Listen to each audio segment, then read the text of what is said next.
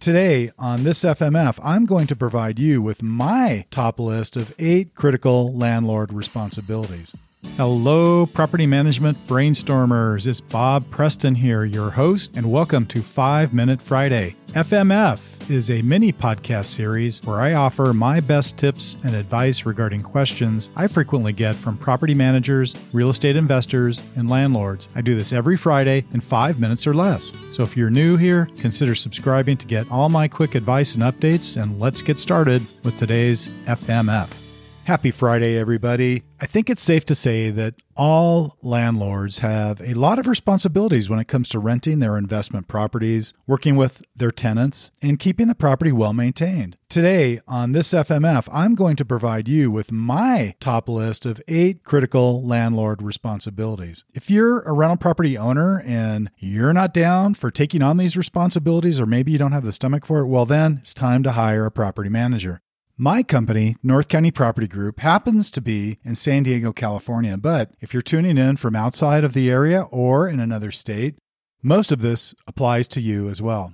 Number one, top landlord responsibility comply with anti discrimination laws. Before you even advertise a vacant apartment or rental home, it's crucial that you understand fair housing laws. What you say and do when selecting tenants, if you're not careful, could result in costly discrimination complaints and even a possible lawsuit. Simply put, you cannot do or say anything which results in discrimination based on race, religion, national origin, sex, gender identification, sexual orientation, familial status, physical or mental disability, receipt of public assistance, and now, more recently, damage to credit and previous financial difficulties which were brought on as a result of COVID 19 impact. Number two, preparing a legal lease or rental agreement. This is signed with a tenant and is the contractual basis for their tenancy, full of crucial and critical details about the landlord tenant expectations. Taken together with federal, state, and your local landlord tenant laws, your lease or rental agreement sets out all the rules you and your tenant must follow. Conflict can occur when landlords include illegal clauses in the lease or when landlords fail to provide proper disclosures regarding the property. Number three, make legally required disclosures. Landlords must make certain disclosures to tenants if they know facts about the property deemed to be important. For example, is there lead paint in the home? Or has there been previous mold issues and have these been corrected? Or are there possible cancer or reproductive harm chemicals to be disclosed under Proposition 65?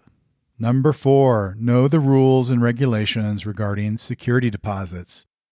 Security deposits are one of the biggest areas of landlord tenant disputes and small claims cases. To avoid this type of conflict, you need to know the laws about security deposits.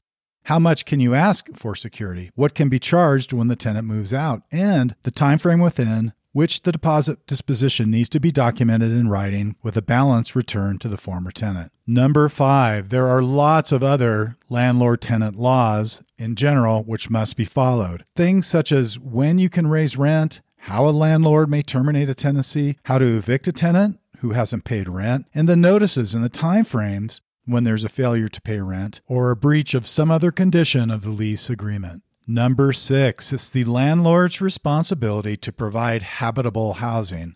In California, landlords are required to keep their rental unit habitable under a legal doctrine known as the implied warranty of habitability. If you don't keep up on important repairs that are essential to the living space, things like heating, hot water, working appliances, locking doors and windows, tenants in California may have several options, including withholding rent, claim of injuries due to defective conditions in the rental, or maybe even early termination of the lease.